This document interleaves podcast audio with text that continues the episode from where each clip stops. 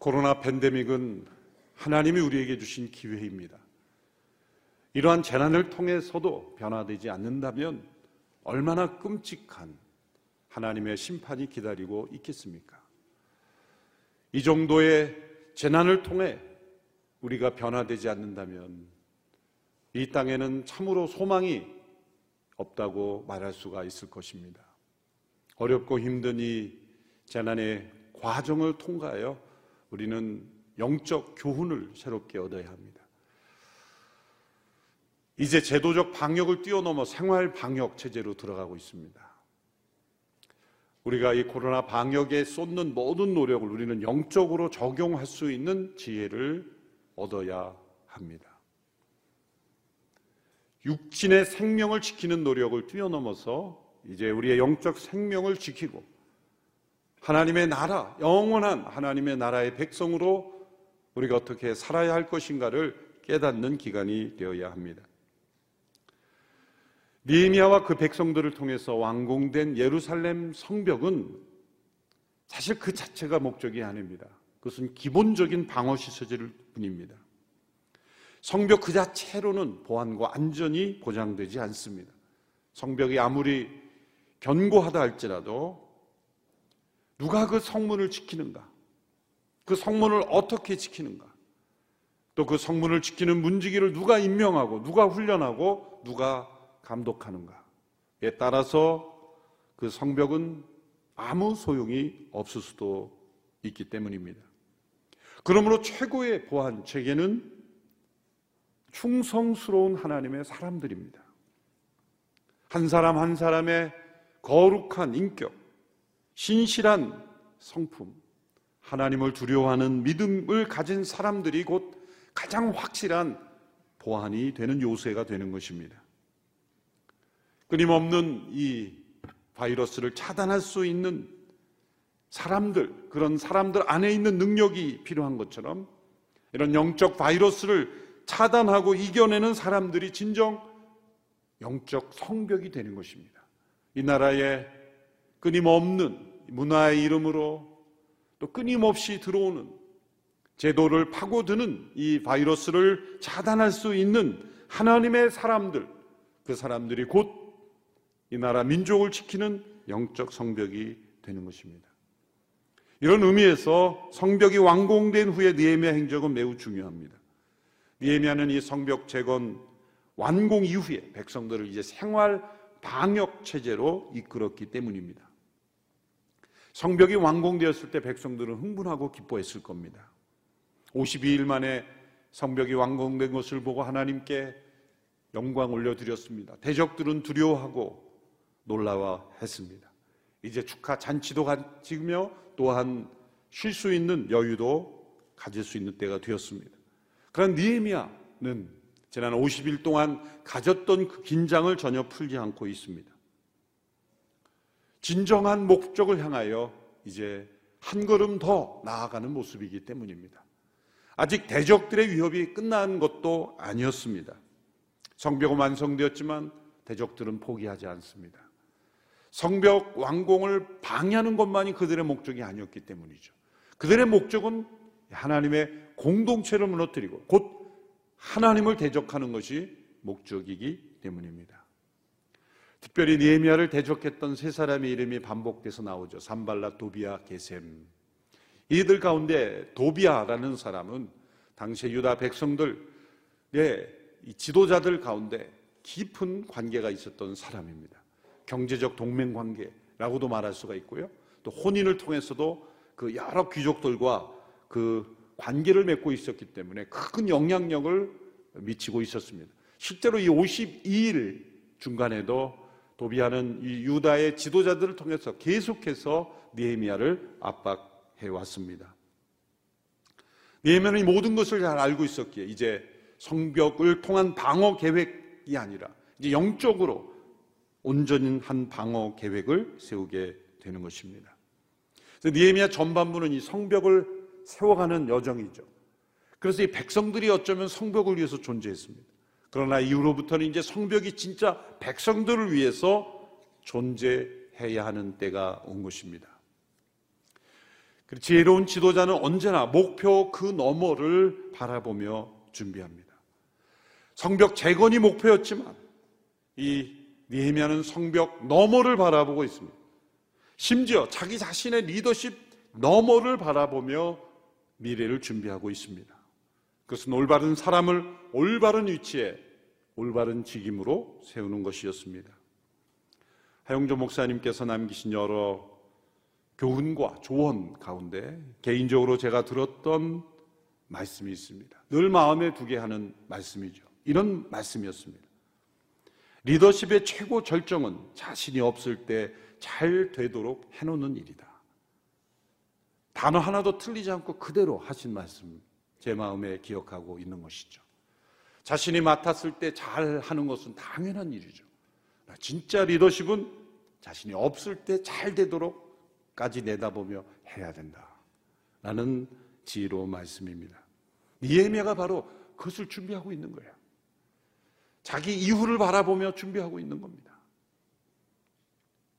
그래서 성벽을 완공한 이후 제일 먼저 착수한 일이 사람들을 세우는 일이었습니다. 제일 먼저 세운 사람들은 성전을 관리하는 사람들이었습니다. 1절, 2절의 말씀이죠. 성벽을 건축하고 문짝들을 달고 나서 문지기와 노래하는 사람들과 레위 사람들을 임명했습니다. 나는 내 동생 하나니와 성의 사령관 하나나를 세워 예루살렘을 다스리게 했습니다. 하나나는 사람됨이 충직하고 많은 사람들보다 하나님을 더 경외하는 사람이었기 때문입니다.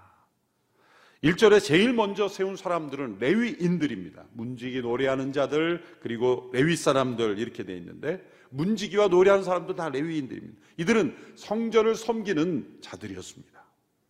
성벽을 왜 세웠습니까?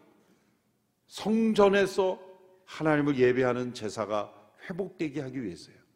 성전은 이미 완공되어 있었죠. 1차 포로 기한 때 당시에 정치 지도자는 수르바벨이었고 또 영적 지도자들은 학계와 스가랴 선지자였죠. 이들이 힘을 합해 백성들을 이끌어서 1차로 귀환한 백성들이 16년 동안 방치되었던 성전을 재건하죠. 그럼에도 불구하고 이 하나님 앞에 드려지는 제사가 회복되지 않았습니다.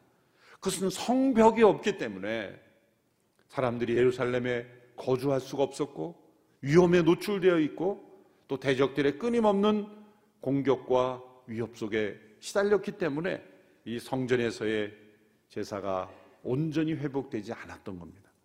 그래서 이 성벽이 재건됨으로써 성전 제사가 다시 회복될 수 있는 길이 열린 것입니다. 그래서 이 니에미아는 제일 먼저 레위인들을 다시 세웠던 것입니다. 이것은 우리에게 어떤 교훈을 줍니까? 오늘 이 시대에 우리에게 영적 생활 방역의 가장 첫 번째 원칙은 생활 예배자로 우리가 다시 서 있는 것입니다. 정기적인 예배만이 아니라 개인 생활 예배인 큐티하는 예배자. 개인적인 하나님의 말씀 묵상, 개인 기도, 하나님 앞에 예배자로 서는 것. 만일 이것이 없다면 오늘 이 시대에 그건 뭐하고 똑같냐면 마스크 없이 돌아다니는 거하고 똑같아요. 많은 사람을 만나고도 손을 씻지 않는 거하고 똑같은 거예요.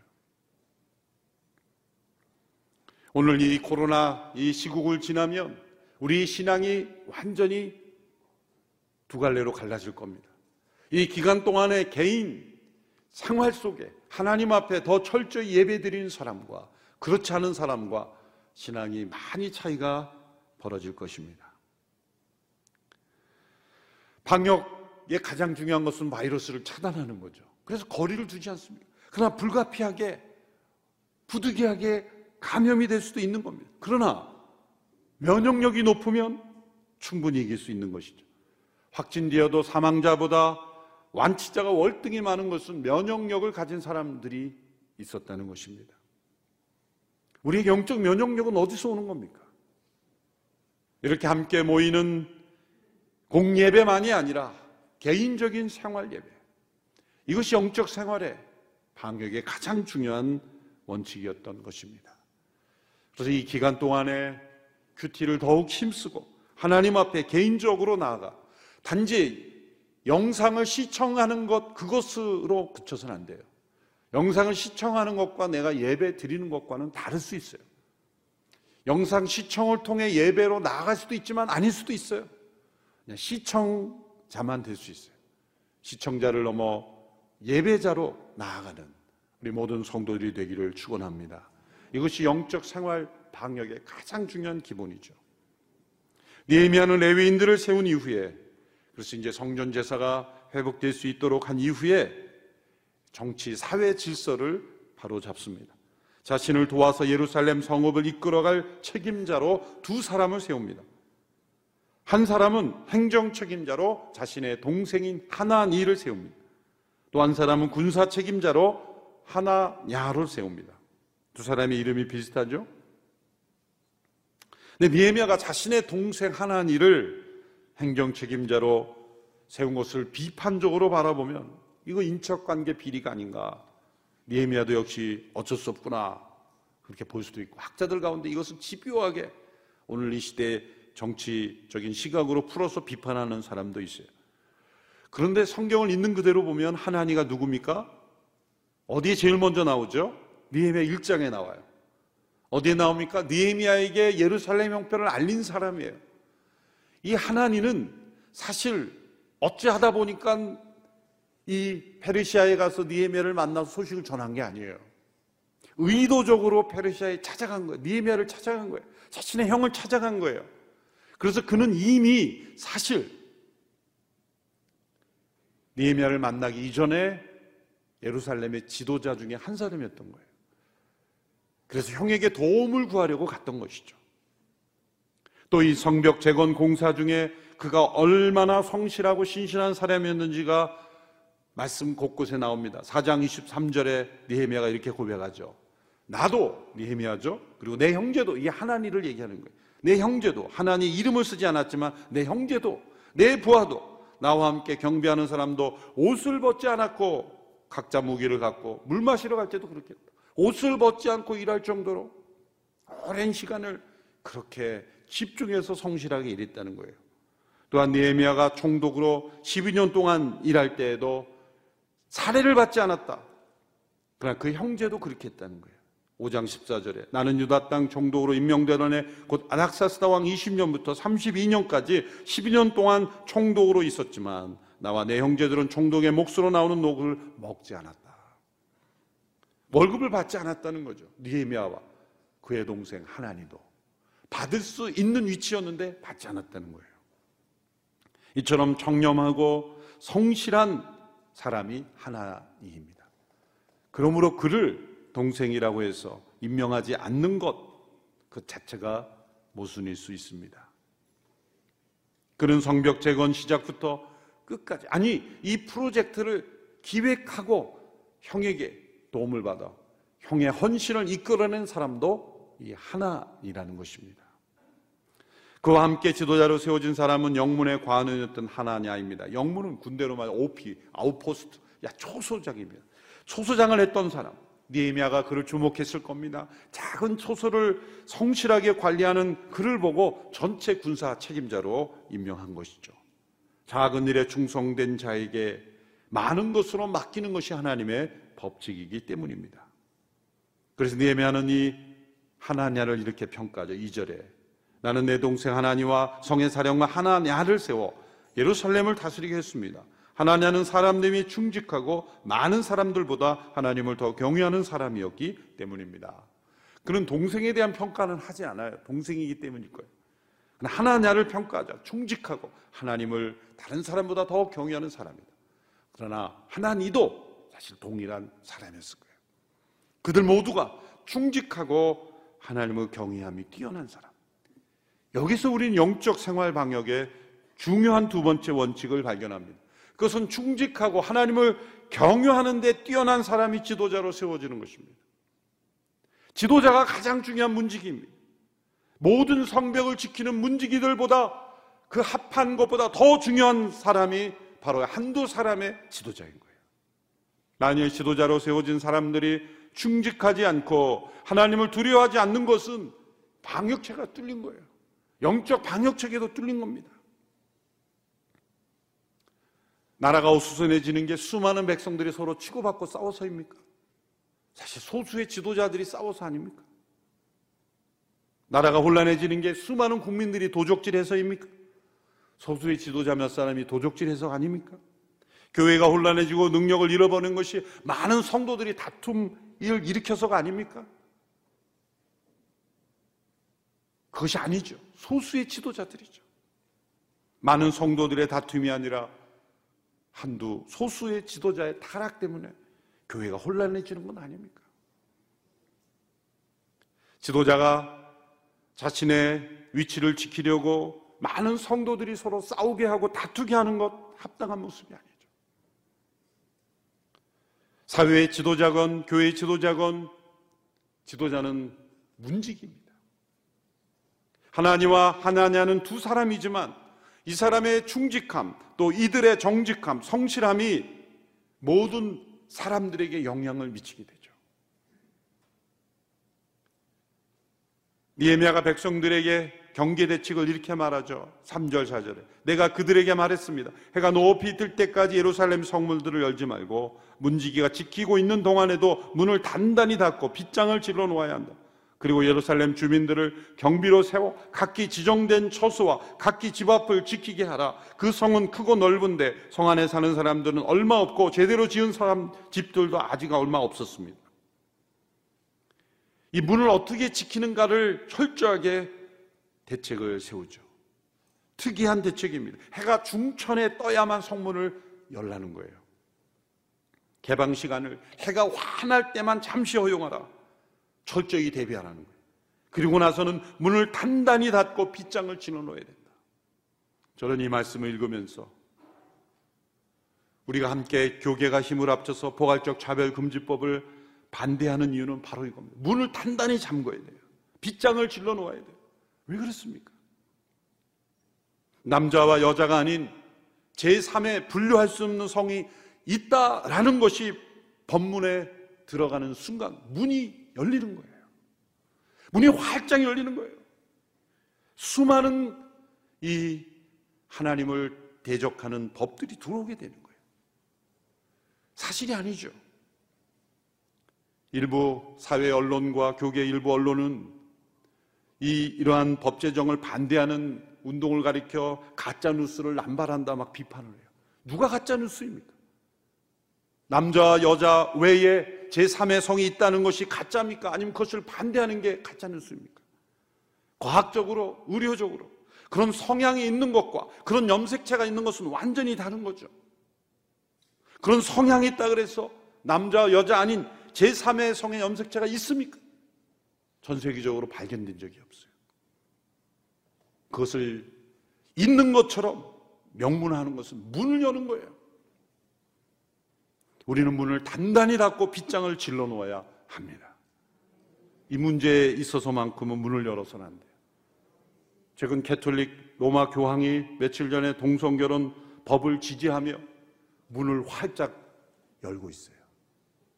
무서운 일이죠. 지도자 한 사람이 이렇게 문을 열기 시작할 때, 그 추앙받고 많은 사람들에게 지지받을지는 모르지만 문을 활짝 여는 거예요. 미국의 대통령 가운데 모든 공립학교에서 기도하고 말씀을 가르치는 것을 금지한 사람이 미국이 영적으로 타락한 문을 연 거예요. 이런 문을 여는 일이 없도록 충직하고 하나님을 경외하는 사람들이 지도자로 세워지기를 우리는 기도해야 하는 것입니다. 그래서 하나님과 하나냐를 세운 것이 니에미아가 참으로 하나님 앞에 올바른 선택을 한 것이다. 우리 대한민국이 문을 단단히 닫고 빗장을 질러야 돼요. 이것이 배타적이고 폐쇄적이고 그리고 답답한 모습이라고 말해도 할 수 없습니다.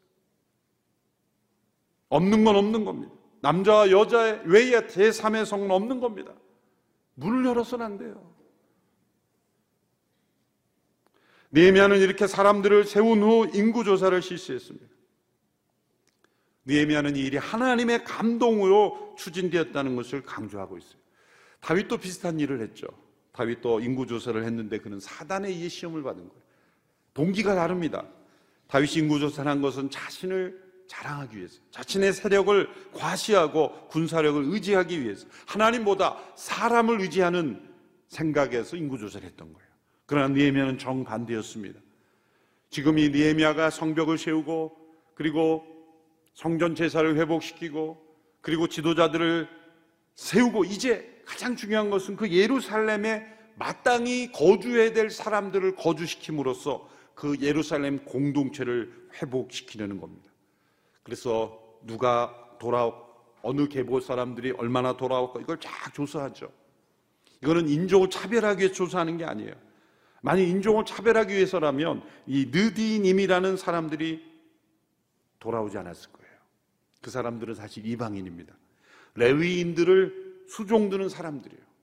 여호수아 시대에 가난을 정복할 때 여호수아를 속여서 살아만 기부한 사람들이 조상들이에요. 이들은 가장 힘든 일을 했던 사람이에요. 그 신분에 있던 사람들도 392명이나 돌아왔어요. 일반 레인들보다 훨씬 더 많이 돌아왔어요. 그러니까 이것은 어떤 인종 차별을 위한 조사가 아니라 예루살렘에 마땅히 거주해야 하는 사람들로 하여금 그 공동체에 소속되도록 만든 일이다. 무질서를 질서로 바꾸는 일이었다는 거죠. 여기서 우리가 적용할 수 있는 영적 생활 방역의 세 번째 원칙. 영적인 공동체 이론으로 속해야 된다는 거예요. 이 코로나 팬데믹에서 거리두기가 미덕이 되었어요. 어떤 분들은 이제 차제에 교회로부터도 공동체로부터 순으로부터도 거리두기 하는 분이 분명히 있을 거예요. 그런 분들은 속는 거예요. 이제 전화도 안 받아요, 이제. 전화로 감염됐다는 통계는 발표된 적이 없어요. 예배 때 같이 붙어 앉을 수 없지만 전화로는 더 가까이, 마음은 더 가까이 할 수 있는 거죠. 우리의 영적 생명을 유지해주는 공동체, 우리의 관계, 영적 관계, 함께 예비하고 교제하고 말씀을 나누고 사랑과 선행을 격려하는 공동체에서 거리를 둔다면 영적 방역에서 실패하는 것입니다. 더욱더 힘써 화상으로든 전화로든 편지로든 이런 영적 공동체 이론으로 마땅히 내가 있어야 될 곳에 내가 함께 나누어야 될 관계 속에 내가 더 깊이 소속되는 것이 너무 중요합니다. 우리 목회자들 가운데도 여러 가지 목회를 잘 하다가 쓰러지고 넘어지고 시험에 드는 목회자들의 공통적인 특징이 있어요. 공동체가 없었다는 거예요. 그 목회자들의 교제, 공동체가 없었다는 거예요. 우리 성도들도 마찬가지입니다. 힘들고 어려울 때 기도의 제목을 나누고 기쁜 일이 생길 때 함께 나눌 수 있는 영적 공동체가 관계가 살아있는 성도들은 시험에 잘 들지 않습니다. 왜냐하면 그 자체가 방역이 되는 거예요. 서로 중보하는 그런 지체들이 있다는 것 자체가 방역입니다. 하나님께 정말 중요한 것은 이 성벽 자체가 아니라 사람들이었어요. 성벽 재건을 통해 하나님의 백성들을 세우는 것이었습니다. 니에미아가 이 성벽 완성에서 그치지 않고 더 나아가 이제 공동체를 세웠습니다. 제사를 회복시키고 그리고 지도자를 회복시키고 그리고 그 예루살렘 공동체를 회복시켰습니다. 우리도 이 코로나 팬데믹 상황에서 영적 생활 방역을 다시 지켜야 돼요. 개인적인 생활 예배로 면역력을 지켜야 돼요. 하나님을 경외하는 지도자들이 세워지도록 기도해야 돼요. 영적 공동체 이론으로서 공동체와 절대로 거리두기를 해서는 안 돼요. 더 가까이, 더 친밀하게 하나님 앞에 함께 나감으로써 이 어려운 시대 우리 모두가 하나님의 공동체로 든든히 서가게 되기를 주님의 이름으로 축원합니다. 기도하겠습니다. 살아계신 하나님 이 코로나 팬데믹 상황 속에 우리가 더욱 영적으로 깨어 하나님의 백성들로 변화되게 하여 주옵소서. 이 나라 민족 가운데 문이 열려되지 않게 되기 원하며 하나님을 대적하고 세상의 헛된 문화가 세상 속에 침투하지 않도록 문을 단단히 잠그고 빗장을 걸어 잠그는 이 나라가 되게 하여 주옵소서.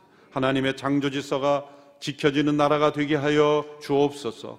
이 나라 민족이 참된 지도자를 만나게 해주시고 우리 모두가 하나님의 참된 백성으로 변화되게 하여 주옵소서. 예수님의 이름으로 기도함나이다. 아멘.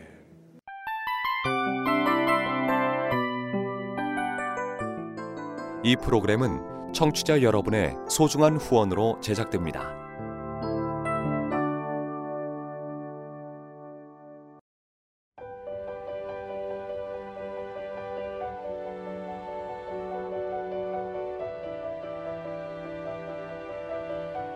세상에는 수많은 교회들이 있지만 더 깊이 있는 말씀 강해를 찾기 위해 크기로만 교회를 선정하지 않습니다. 보다 좋은 영적 콘텐츠를 더 많이 나누기 위해 방송비를 받지 않습니다. 1년 365일 복음만 전하고 싶어서 우리는 광고를 하지 않습니다. 온누리의 복음을 땅끝까지 CGN TV와 함께 땅끝 선교사가 되주세요.